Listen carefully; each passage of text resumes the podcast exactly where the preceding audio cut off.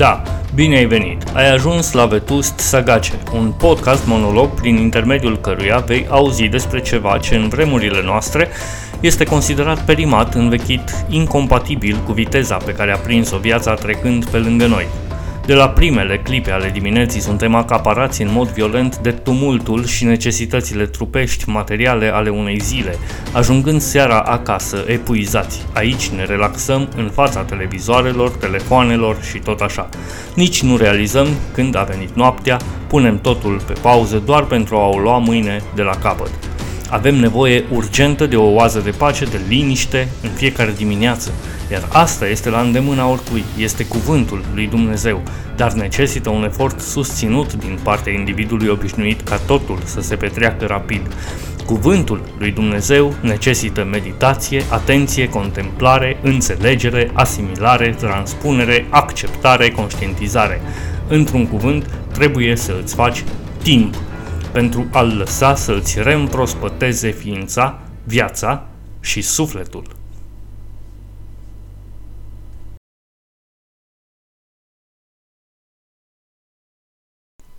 Marcu 4.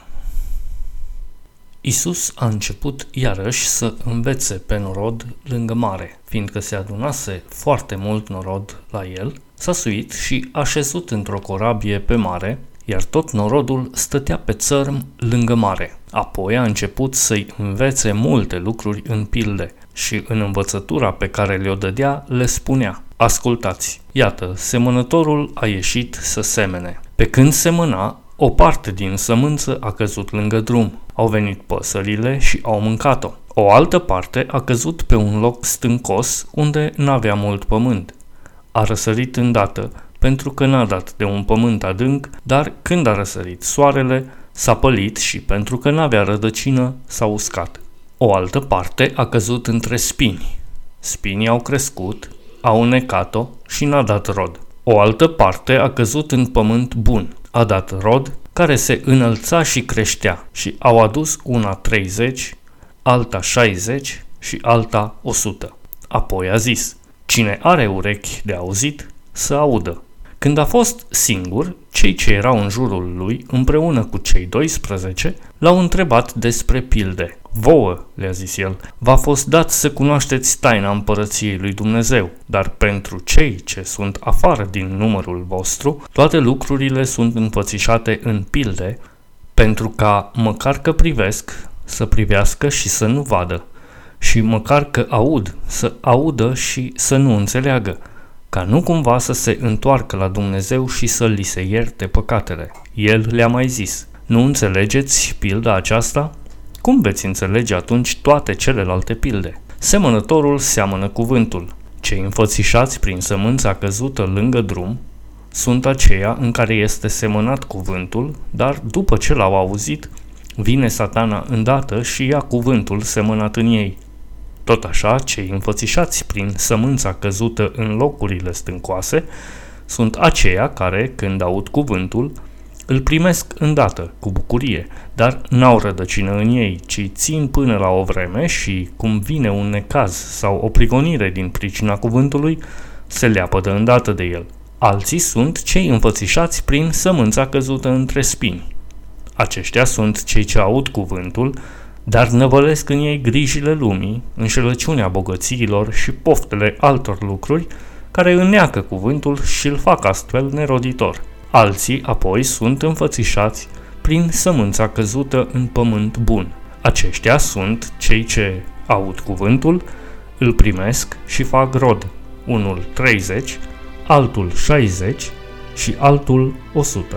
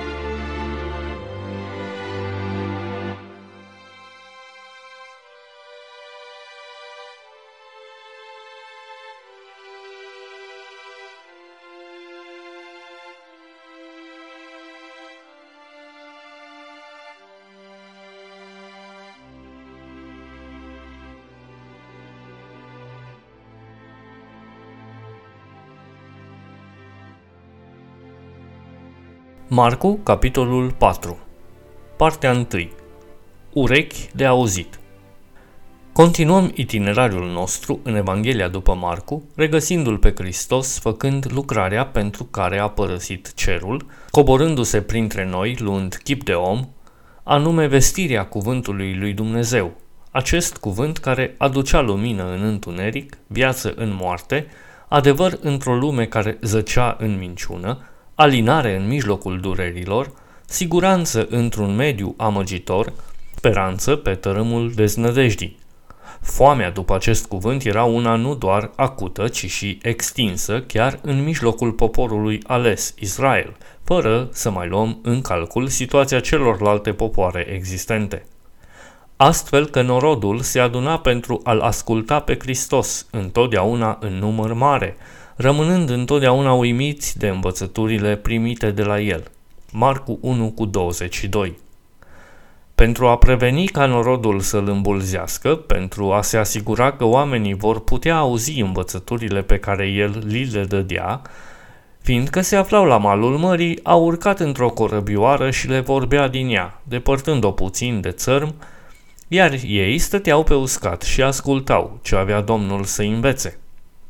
Pe lângă cei ce îl urmau de obicei, în numărul cărora se regăseau și cei 12 ucenici care constituiau cercul apropiat și foarte apropiat al Mântuitorului, se aduna foarte mult norod, iar motivele acestei multitudini de oameni erau diverse. Unii veneau la el pentru hrană, vezi Ioan 6:26, alții pentru a primi vindecare de bolile de care sufereau, vezi Matei 14:35-36, alții îl ascultau doar ca să îl critice și să îl învinuiască, Marcu 12:13 sau Luca 20:20 și tot așa.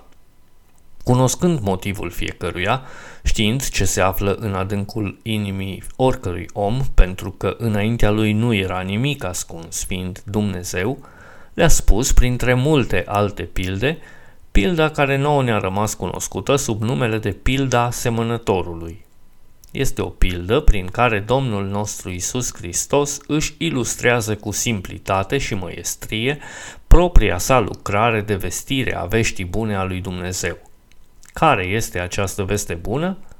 Tocmai cuvântul întrupat, descoperirea lui Dumnezeu în el, în Iisus Hristos, Fiul Său. Ioan 1:14. Nu doar că vorbește despre lucrarea de vestire a veștii bune a lui Dumnezeu pentru umanitatea întreagă, dar prin această pildă ni se fac cunoscute și modurile în care omul poate reacționa la această veste. Aceștia pot fi împotrivitori și indiferenți, superficiali și ignoranți, neîncrezători și pătimași, conștienți și credincioși. Iar aceste 4 tipuri de oameni sunt identificați de cele 4 locuri în care este posibil să cadă sămânța aruncată de semănătorul din pilda Domnului Isus. Modul în care oamenii pot răspunde la aflarea Evangheliei, a veștii bune, nu afectează cu nimic continuarea acestei lucrări de vestire a cuvântului lui Dumnezeu. Pe Domnul Isus nu îl vedem niciodată prea obosit, descurajat sau pe punctul de a renunța la lucrarea pe care a primit-o de la Tatăl. Dimpotrivă, așa cum ni se cere și nouă, el vestea cuvântul la timp și ne la timp. 2 Timotei 4:2, nepăsându-i de cum era privit de norod, nici de motivele pe care oamenii le aveau venind la el. Nici noi, la rândul nostru, nu trebuie să ne lăsăm intimidați de răspunsul oamenilor sau de motivele lor ascunse în a se arăta interesați de cuvântul lui Dumnezeu. Atâta timp cât noi îl vestim cu toată blândețea și învățătura, împlinim voia lui Dumnezeu. Ducem mai departe cuvântul care ne-a fost încredințat. Noi, și nu dracii, așa cum am descoperit în capitolele anterioare, suntem cei de care Domnul dorește să se folosească. Noi suntem cei cărora ne-a încredințat El această misiune, de a fi soli ai lui Dumnezeu, așa cum El a fost la început, așa cum Ioan a fost în primul capitol, pregătind calea Domnului. Să pregătim așadar calea Domnului. Lucrul acesta se face vestind și proclamând cuvântul, indiferent de răspunsul oamenilor. Nu trebuie să ne lăsăm atunci când întâmpinăm oameni împotrivitori, superficiali sau înrobiți de patimi. Trebuie să semănăm cuvântul având înaintea ochilor noștri pământul bun în care această sămânță va cădea și va rodi pentru slava lui Dumnezeu. Nu avem voie să descurajăm. Nu avem motive să ne pierdem însuflețirea. Domnul nu a încetat niciodată. Întotdeauna îl găsim vestind cuvântul. Odată venită în lume vestea bună a lui Dumnezeu, care în baza credinței în Iisus Hristos și în moartea Lui, pentru iertarea păcatelor noastre, în învierea Lui și înălțarea Lui la cer, unde este mijlocitorul nostru înaintea lui Dumnezeu, poate fi aplicată oricărui suflet, eliberându-l de sub mânia lui Dumnezeu provocată de păcat și redându-i libertatea față de tirania diavolului, morții și păcatului, s-a lovit de răspunsuri diverse din partea oamenilor cărora ea a fost vestită, împărțind omenirea în două categorii, credincioși și necredincioși, iar pe cei ce au auzit această veste, în special, în patru categorii: împotrivitori și indiferenți, superficiali și ignoranți, neîncrezători și pătimași, conștienți și credincioși. Pilda aceasta este o dovadă de har din partea Domnului Iisus pentru oricine vrea să ia aminte la ea. Și nu numai această pildă, ci și întreg capitolul din care ea face parte în ansamblul lui. Nu doar că ne învață ce înseamnă a primi cuvântul lui Dumnezeu și cum ar trebui să arate viața ta după aceea, dar ne și pune în alertă în ceea ce privește posibilitatea de a ne autoamăgi. În afară de sămânța căzută lângă drum, pe care păsările o mănâncă de îndată, cea căzută pe loc stâncos sau între spini răsare. Iată așadar, oamenii ar putea avea în primă fază un răspuns favorabil la cuvântul lui Dumnezeu. Dar semnul de exclamare și stegulețul roșu nu întârzie să apară în ceea ce îi privește. În ambele cazuri, mai devreme sau mai târziu, se va contura un eșec.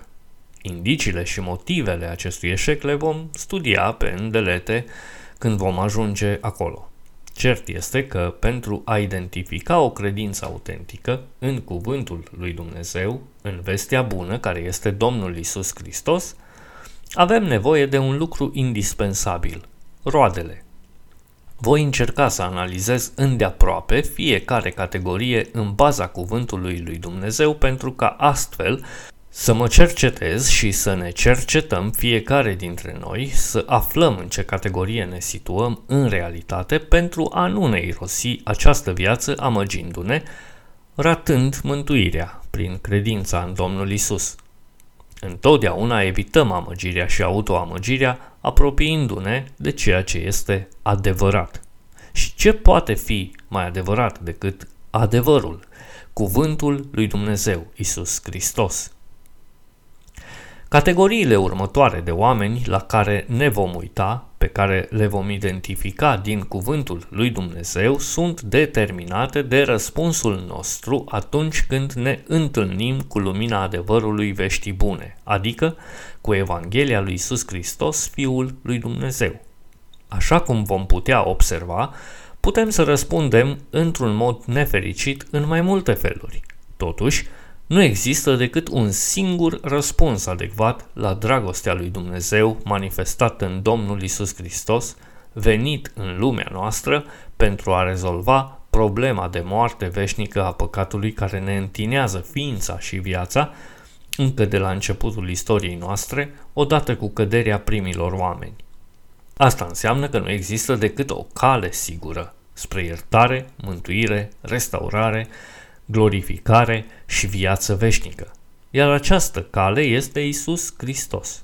Credința pe care o avem în El, în lucrarea Lui, este singura capabilă de a ne conferi nouă neprihănirea Lui pentru a putea locui în prezența lui Dumnezeu din nou. Vezi Ioan 14,6, Fapte 4,12. Împotrivitori și indiferenți. Ascultați! Iată, semănătorul a ieșit să semene.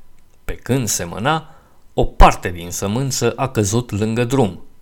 Au venit păsările și au mâncat-o. Marcu 4, de la 3 la 4. Semănătorul seamănă cuvântul. Cei înfățișați prin sămânța căzută lângă drum sunt aceia în care este semănat cuvântul, dar după ce l-au auzit, vine Satana îndată și ia cuvântul semănat în ei. Marcu 4, de la 14 la 15. Un prim răspuns fatal pe care îl putem da atunci când vestea bună a lui Iisus Hristos, Fiul lui Dumnezeu, ajunge la urechile noastre, este cel al împotrivirii și indiferenței. Este refuzul voit, conștient. Este rodul mândriei care a pus stăpânire pe întreaga umanitate începând din interiorul grădinii Edenului. Un astfel de răspuns denotă faptul că omul respectiv nu dorește nici măcar să audă despre această veste bună, nici nu mai punem la socoteală să o primească sau să se lase cercetat de ea. Nu. Este omul care continuă să își ia viața în propriile mâini, care se consideră capabil să discearnă ce este bine pentru el, să își stabilească prioritățile în funcție de ceea ce îi face sau nu plăcere. Este omul care își trăiește viața pe acest pământ într-un mod incomplet, dar care lui îi se pare cel mai bun. De ce incomplet? Deoarece se mulțumește cu o experiență bazată pe cele 5 simțuri ale trupului său, rămânând indiferent la aspectul spiritual care întregește ființa, personalitatea și viața în întregul ei. Este omul, așa cum spunea J.C. Ryle în cartea sa Sfințenia, a cărui comoară se găsește în totalitate aici pe pământ și a cărui nădejdi se găsesc de această parte a mormântului. Așadar, un astfel de om se va mulțumi întotdeauna cu ceea ce vede, aude, atinge, gustă sau miroase. Nimic din ceea ce nu poate percepe în afara firii nu îi va trezi interesul. Pentru el, viața aceasta este și singura, iar a fi un om împlinit înseamnă a avea o experiență cât mai bogată și diversă cât timp ai suflare. Isaia 22 cu 13. Plăcerile lor nu sunt decât vânt. Ele trec, odată cu elementul care le provoacă, lăsând în urmă același suflet gol, pustiu, care va umbla din nou după astfel de plăceri. Evrei 11 cu 25 sau Proverbe 23 cu 25. Acest om se află într-un foarte mare pericol din cauza împotrivirii inimii sale, deoarece o inimă împotrivitoare este incapabilă să își conștientizeze starea, pericolul în care se află din cauza acelei stări, respinge cu înverșunare mustrarea și orice corecție și își urmează mai abitir calea plăcută inimii sale.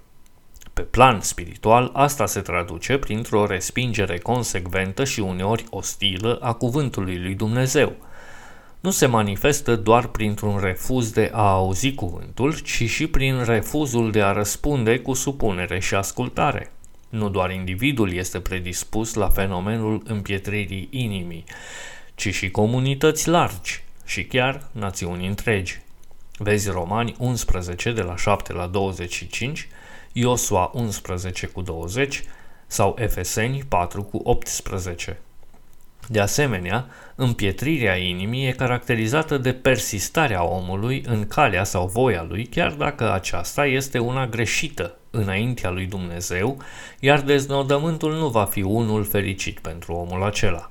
Vezi Psalmul 95 de la 7 la 9 sau 2 Tesaloniceni 2 de la 9 la 11. Iată cum împietrirea inimii împiedică un păcătos să primească vestea bună, facilitând demersul celui rău de a lua cuvântul semănat în el. Prin împotrivirea față de Dumnezeu, Creatorul lui, față de cuvântul său, prin ignorarea propriei sale stări, prin ignorarea realității că viața înseamnă mult mai mult decât ceea ce experimentăm prin simțurile firii, vezi Matei 6 cu 25 sau Luca 12 cu 23, acesta rămâne vulnerabil în fața tacticilor, uneltirilor diavolului care nu obosește niciodată în încercarea lui de a-i ține pe oameni departe de adevărul lui Dumnezeu. Vezi Matei 24 cu 24.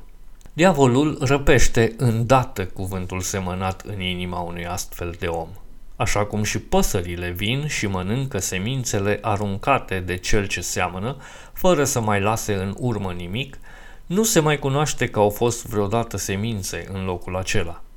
Asta din cauza faptului că calea păcatului pe care omul acela merge este atât de bătătorită, încât conștiința lui, care este sistemul de avertizare cu care Dumnezeu în harul său ne-a înzestrat pe fiecare dintre noi, și-a pierdut orice fel de sensibilitate în fața căilor lui rele.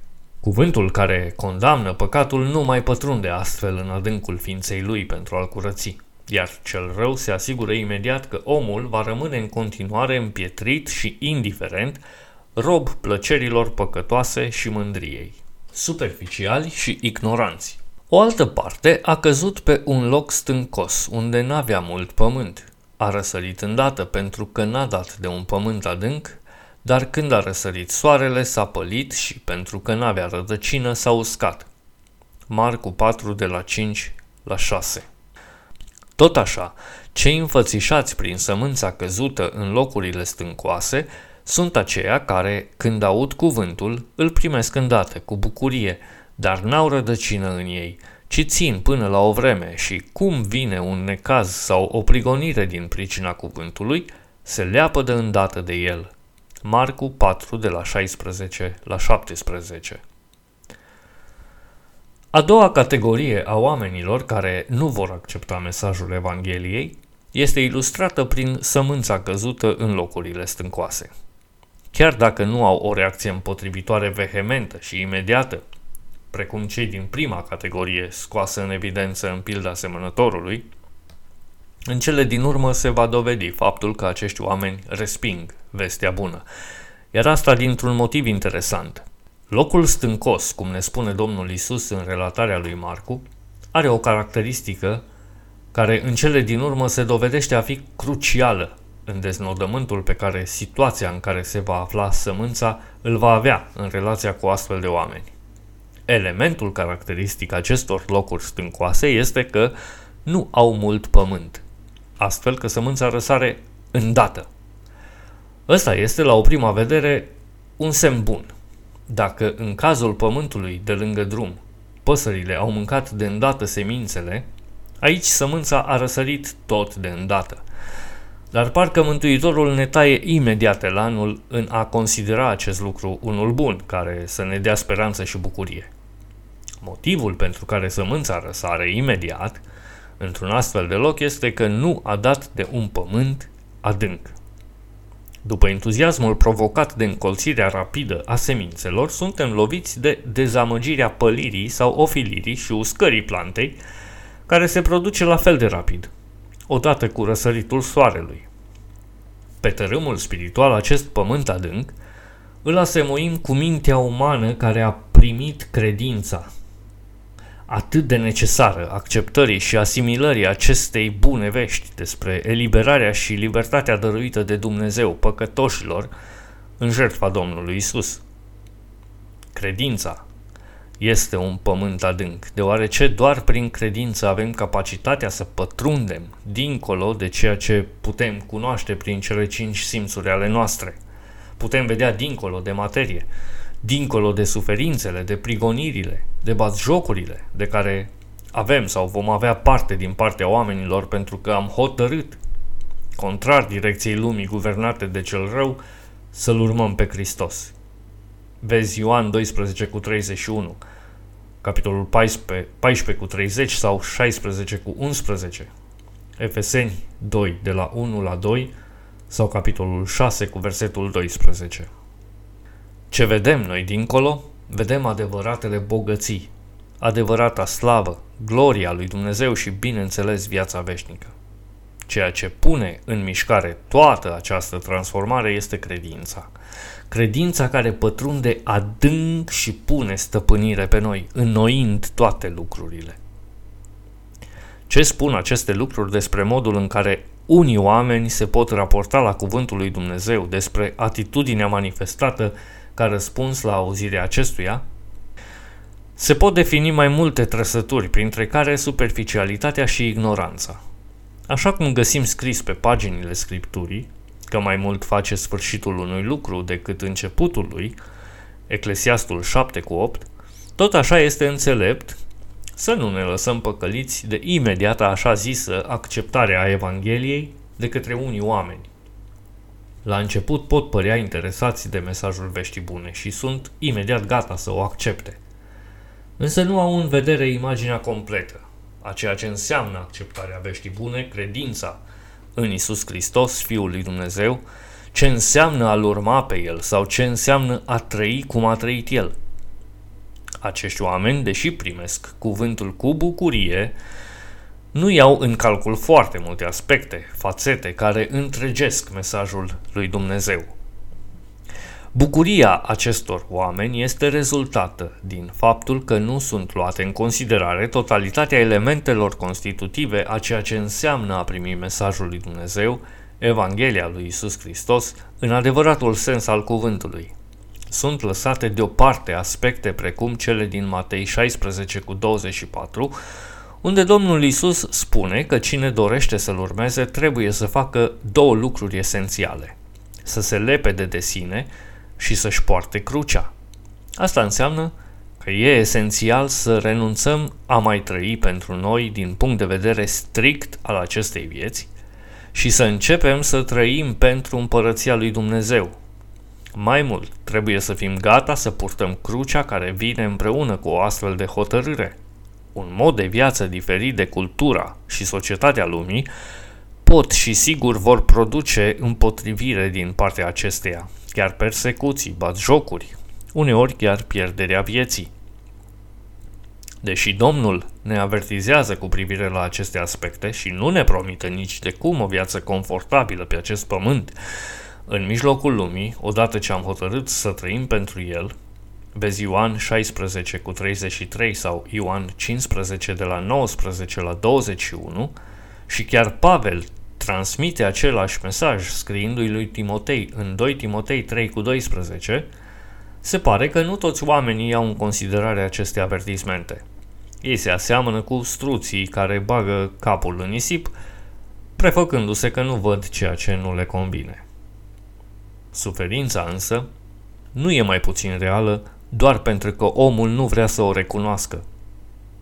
Dacă acceptarea cuvântului nu este reală, prin care omul nu își însușește și asumă complet vestea bună a mântuirii, nici bucuria lui nu va fi una reală și, ca urmare, nici nu va dăinui.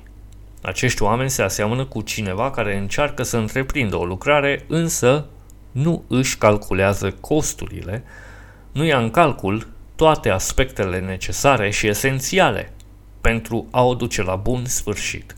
Vezi Luca 14:28. În acest caz, bucuria inițială nu va fi decât o dovadă a superficialității, a ignoranței cu bună știință sau nu, a seriozității avertismentelor Domnului cu privire la ceea ce vom avea de suferit, la ceea ce va trebui să renunțăm și la ceea ce va trebui să se schimbe în viața noastră în ansamblul ei. Nu putem alege din oferta lui Dumnezeu doar ceea ce ne încântă și ne gâdilă urechea și să lăsăm la o parte elementele mai puțin atrăgătoare în ceea ce privește noua viață trăită în lumină, într-o lume care zace în întuneric. Vezi 1 Petru 2:9 sau în 1 Ioan 5:19. Este nevoie de un pământ adânc pentru ca sămânța cuvântului să crească și să rodească în plinătatea ei.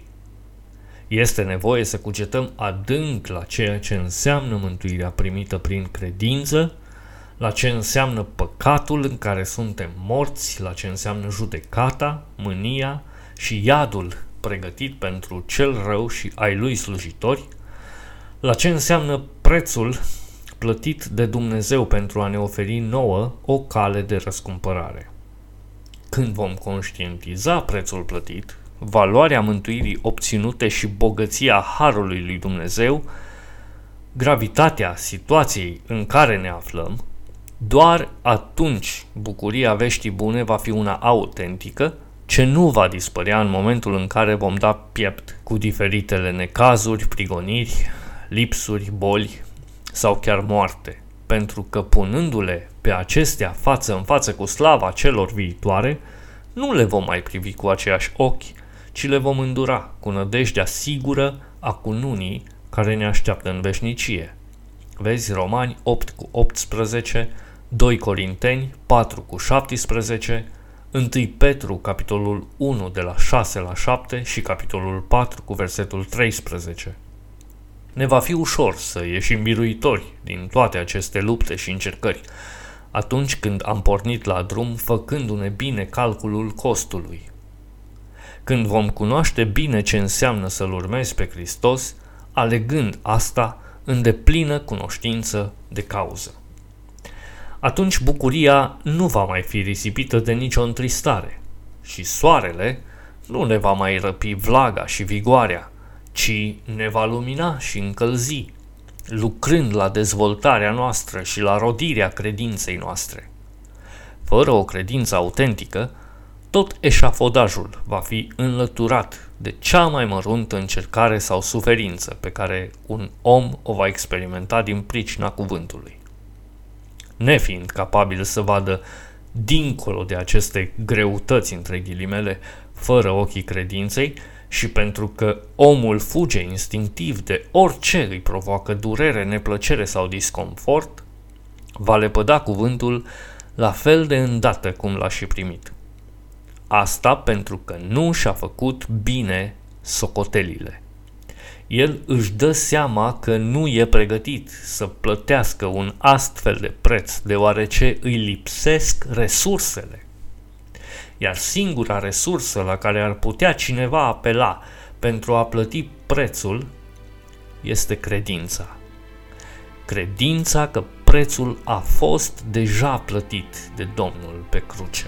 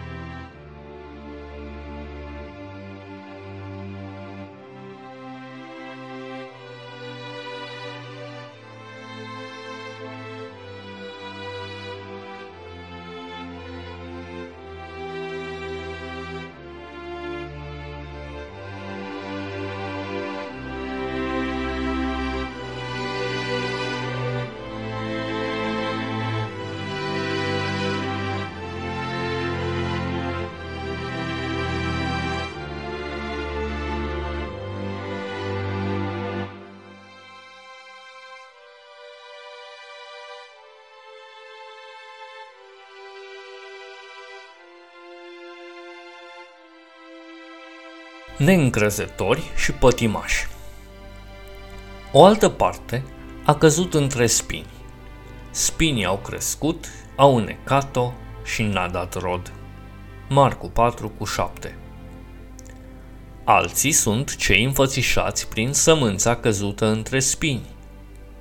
Aceștia sunt cei ce aud cuvântul, dar năvălesc în ei grijile lumii, înșelăciunea bogățiilor și poftele altor lucruri care înneacă cuvântul și îl fac astfel neroditor. Marcu 4, de la 18 la 19. Penultima categorie care ne este descrisă de către Domnul Isus, în funcție de modul în care se raportează omul la vestea bună odată ce a auzit-o, sunt cei care sunt asemenea semințelor căzute între spini. Într-un teren necurățat, neîngrijit, nepregătit, sărac în resurse, nu se poate cultiva nimic.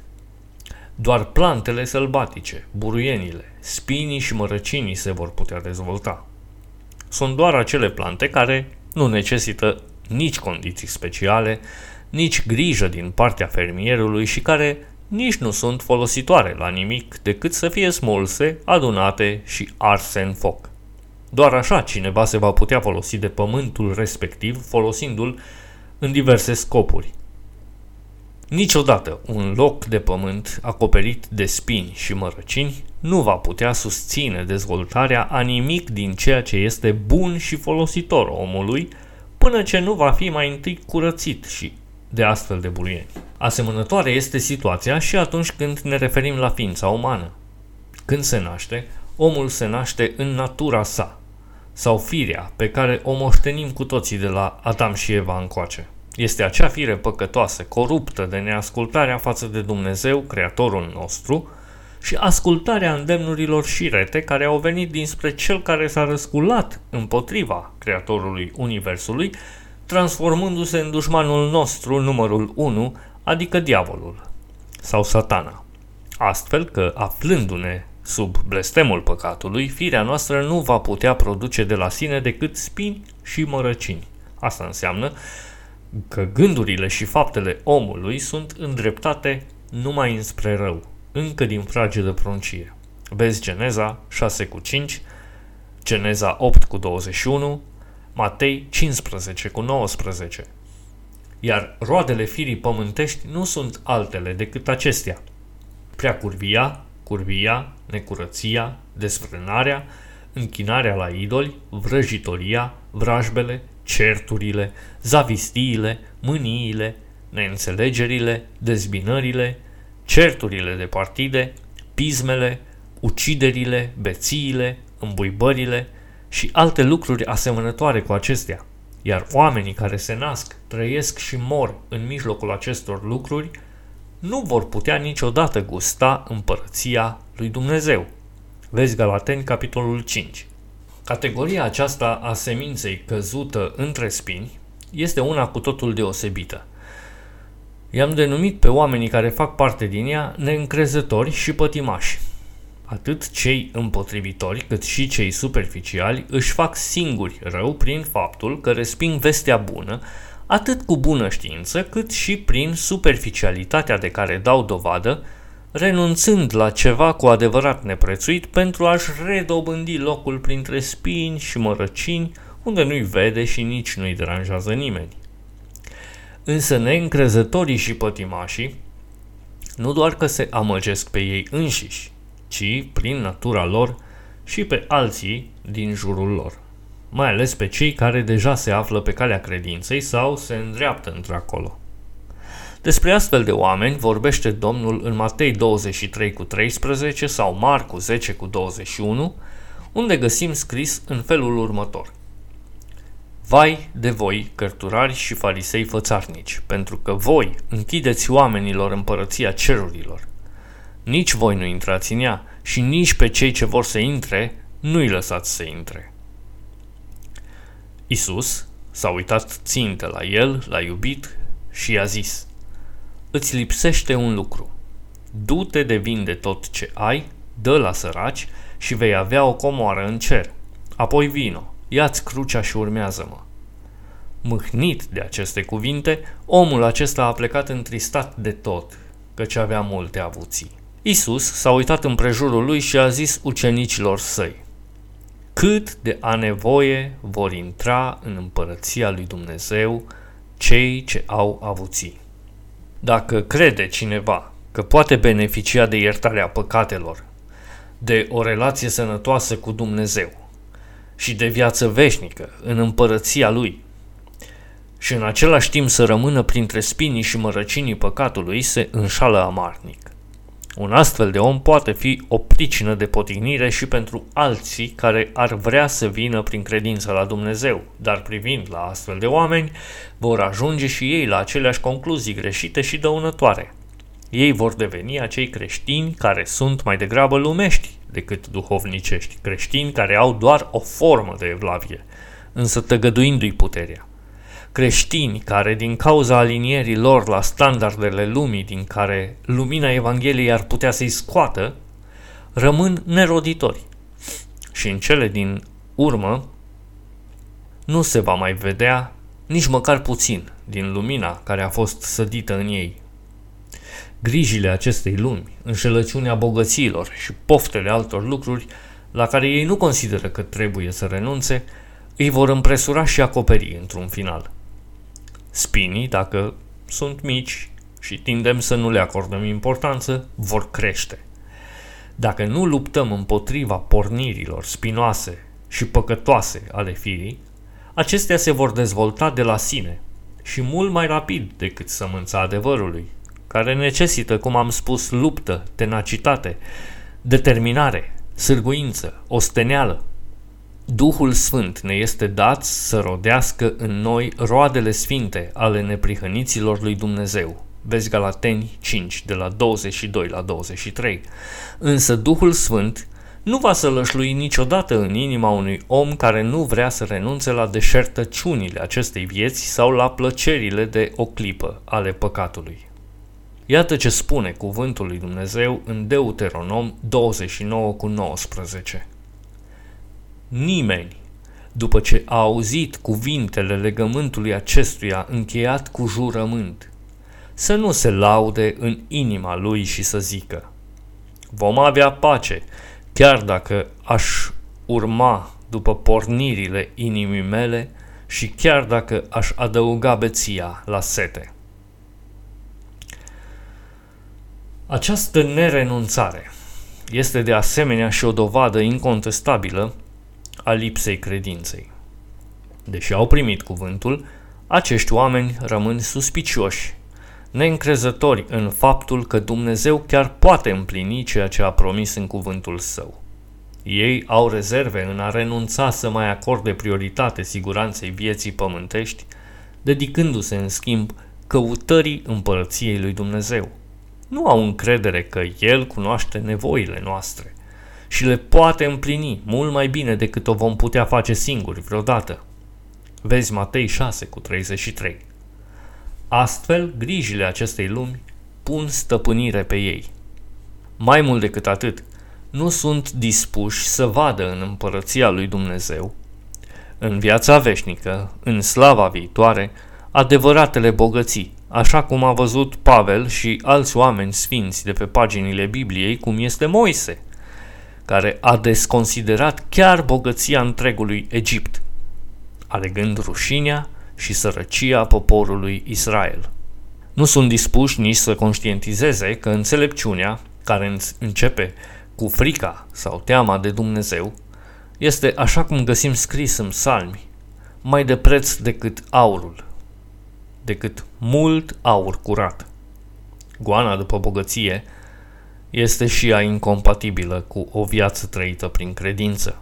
Chiar Domnul nostru spune clar acest lucru, iar Luca îl notează aievea în capitolul 16, cu versetul 13. Lipsa încrederii în Dumnezeu e dovedită așadar de grija nesănătoasă pentru cele necesare și de dorința nesățioasă de a avea mult mai mult decât cele necesare. Iar bogățiile la ce folosesc unui om? Posedând multe bogății, și poftele omului își vor găsi într-un fel împlinirea. Și atunci, hrănind poftele firii, ne mulțumim cu satisfacția aceasta trecătoare, fără să mai luăm aminte la Cel care satisface cu adevărat toate nevoile umane. Vezi Ioan 4:13. Dar aceste bogății sunt numite înșelătoare. Și asta din două motive. În primul rând că nu sunt trainice și nu oferă siguranță decât pentru un timp limitat, aflându-se continuu într-o stare de vulnerabilitate în fața hoților, molilor sau ruginii. Vezi Matei 6:19. În al doilea rând, aceste bogății sunt înșelătoare pentru că conferă o siguranță înșelătoare, satisfacții înșelătoare, ale unor pofte înșelătoare. Prin aceste bogății hrănim înșelăciunea prin care diavolul ne poate promite toate împărățiile pământului, rămânând orbi la prețul pe care ni-l cere în schimb. Închinarea noastră. Vezi Matei 4:9. Problema este că grijile, bogățiile și poftele nu sunt niște amenințări pasive, de care am putea scăpa oricând dacă am dori să facem lucrul acesta. Dimpotrivă, ele năvălesc asupra noastră, înnecând cuvântul sădit în noi. În acest verset este descrisă imaginea unui potop. Potop al spinilor și mărăcinilor, al grijilor și poftelor acestei lumi. În vala lor, cu greu vom găsi portița harului lui Dumnezeu, prin care să putem ieși din această capcană a existenței, fără nădejdea în mântuirea lui Dumnezeu, detașându-ne de toate aceste lucruri sortite distrugerii, ațintindu-ne privirea spre adevărata viață. O viață trăită după cum a fost menită, dăruită nouă de Dumnezeu, izvorâtă din înțelepciunea lui tainică și desăvârșită.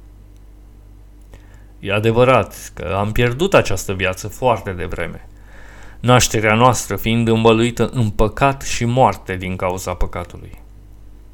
Dar Dumnezeu ne-a iubit atât de mult, încât a plătit prețul răscumpărării noastre prin moartea Domnului Iisus, Fiul Său.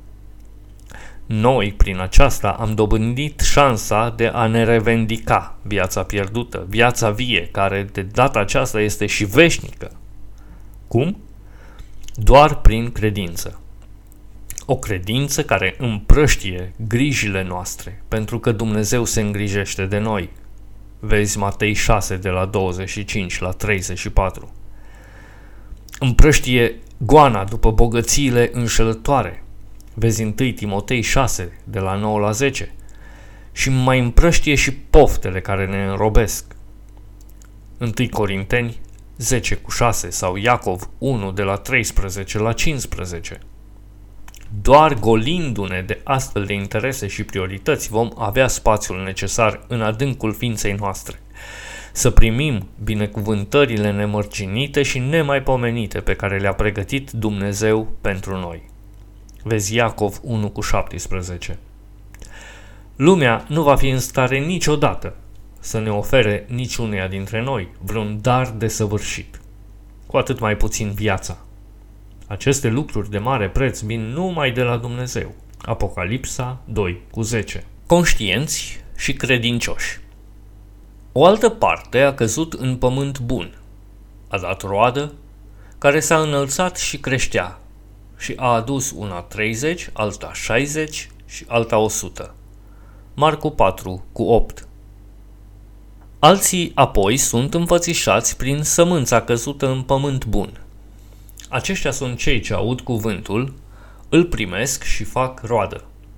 Unul 30, altul 60 și altul 100. Marcu 4 cu 20. Iată că am ajuns la ultima categorie a celor care aud cuvântul lui Dumnezeu prin care le este descoperită vestea bună a mântuirii, categorie a celor conștienți și credincioși. Recapitulăm întâi care sunt categoriile pe care le-a identificat și caracterizat Mântuitorul până acum în mulțimile de oameni care veneau mereu după el, având fiecare motivele lui, nu în toate cazurile cele mai potrivite și mai sănătoase. Astfel, Domnul Iisus, prin pilda semănătorului, stabilește un adevăr de care toți ar trebui să ținem seama pentru a nu ne autoamăgi în călătoria noastră pe pământul acesta. Nu toți cei care îmi spun, Doamne, Doamne, va intra în împărăția cerurilor sau vor intra în împărăția cerurilor, ci cel ce face voia Tatălui meu care este în ceruri. Matei 7 cu 21. Prima categorie este aceea a celor împotrivitori și indiferenți. Ei aud cuvântul. A doua și a treia categorie, a superficialilor și ignoranților, respectiv a neîncrezătorilor și pătimașilor, aud cuvântul, dar acesta nu rodește în viața lor. Au o tentativă de a-și-l însuși, însă ori renunță îndată la el din cauză că au ignorat prețul credinței pe care nu sunt dispuși să-l plătească, ori sunt copleșiți și înfrânți pentru că nu doresc să renunțe la vechile lor haine ca să poată astfel să se îmbrace cu cele noi. Ei consideră că hainele lor sunt suficient de bune pentru a intra la nunta prin care Dumnezeu se unește cu noi în Hristos. Vezi Matei 22 de la 8 la 14. Eșecul, în ambele cazuri, are la bază lipsa credinței. Ultima categorie este a celor conștienți și credincioși. Aceștia aud cuvântul, primesc sau acceptă cuvântul și rodul acestui cuvânt apare în viețile lor. Parcursul sănătos al veștii bune este acesta: de la ureche pătrunde adânc în profunzimea ființei, readucând-o la viață, iar aceasta, reînnoită, neprihănită, se sfințește printr-un proces continuu care se întinde pe întreaga perioadă a vieții, iar schimbarea aceasta se face vizibilă printr-o înnoire a caracterului și comportamentului. Procesul acesta este posibil doar dacă omul care aude cuvântul este conștient de faptul că este născut și trăiește în păcat, departe de prezența lui Dumnezeu, este conștient de plata păcatului care este moartea și de mânia lui Dumnezeu care se va abate la sfârșitul zilelor asupra a tot ceea ce e întinat de păcat, este conștient de incapacitatea sa de a se salva de la o astfel de soartă care implică veșnicia petrecută în iazul de foc, vezi Apocalipsa 21:8, este conștient că singura soluție a celei mai importante și urgente probleme ale sale stă în mâinile lui Dumnezeu. După ce devine astfel conștient de toate aceste lucruri ale existenței sale, acceptă soluția lui Dumnezeu, jertfa lui Iisus Hristos care moare pe cruce în locul nostru, plătind prețul păcatelor noastre. Prin credința în jertfa de ispășire a lui Iisus Hristos, păcatul nostru este trecut în contul lui, iar neprihănirea sa e transferată în contul nostru. Îmbrăcați în neprihănire, vom trăi pentru neprihănire, făcând vizibile în viețile noastre roadele neprihănirii. Toată această lucrare e lucrarea cuvântului. Niciun om fără puterea cuvântului nu poate produce vreodată o cât de măruntă roadă a neprihănirii și a Duhului Sfânt. Nici 30, nici 60, nici 100. Nici nesfârșita preocupare pentru lucrurile acestei vieți, nici zona noastră de confort, nici evitarea persecuțiilor sau batjocurilor din partea lumii, nici posesiunile noastre, oricât de mari ar fi, nici satisfacerea poftelor de orice fel, nu sunt compatibile cu roada neprihănirii. Urmărind acestea, lucrăm tocmai împotriva lucrării cuvântului prin Duhul Sfânt, într-o obținere a hainei sfințeniei, care ne asigură locul la banchetul veșnic pregătit de Dumnezeu pentru fiecare credincios. Vezi Isaia 61:2. Toată lumea poate auzi cuvântul, însă nu toate urechile îl percep, nu toate mințile îl înțeleg, îl asimilează, nu toate viețile sunt eliberate și transformate. Tu ce faci auzind cuvântul? Te împotrivești? Ești indiferent? Îl tratezi cu ușurătate, neluându-l în serios? Ai dori să ai parte de binecuvântările veștii bune, fără însă a renunța la tot ceea ce îndrăgești aici pe pământ? Fie că vorbim de siguranța ta, de confortul tău sau de plăcerile tale, mai puțin sau mai mult, dar totuși vinovate? Sau te pleci cu umilință și recunoștință la picioarele Domnului Iisus, pentru ca prin credința în El, cuvântul să-și facă lucrarea desăvârșită și în viața ta? Este o alegere de viață și de moarte, ambele veșnice. Tocmai de aceea, cine are urechi de auzit, să audă.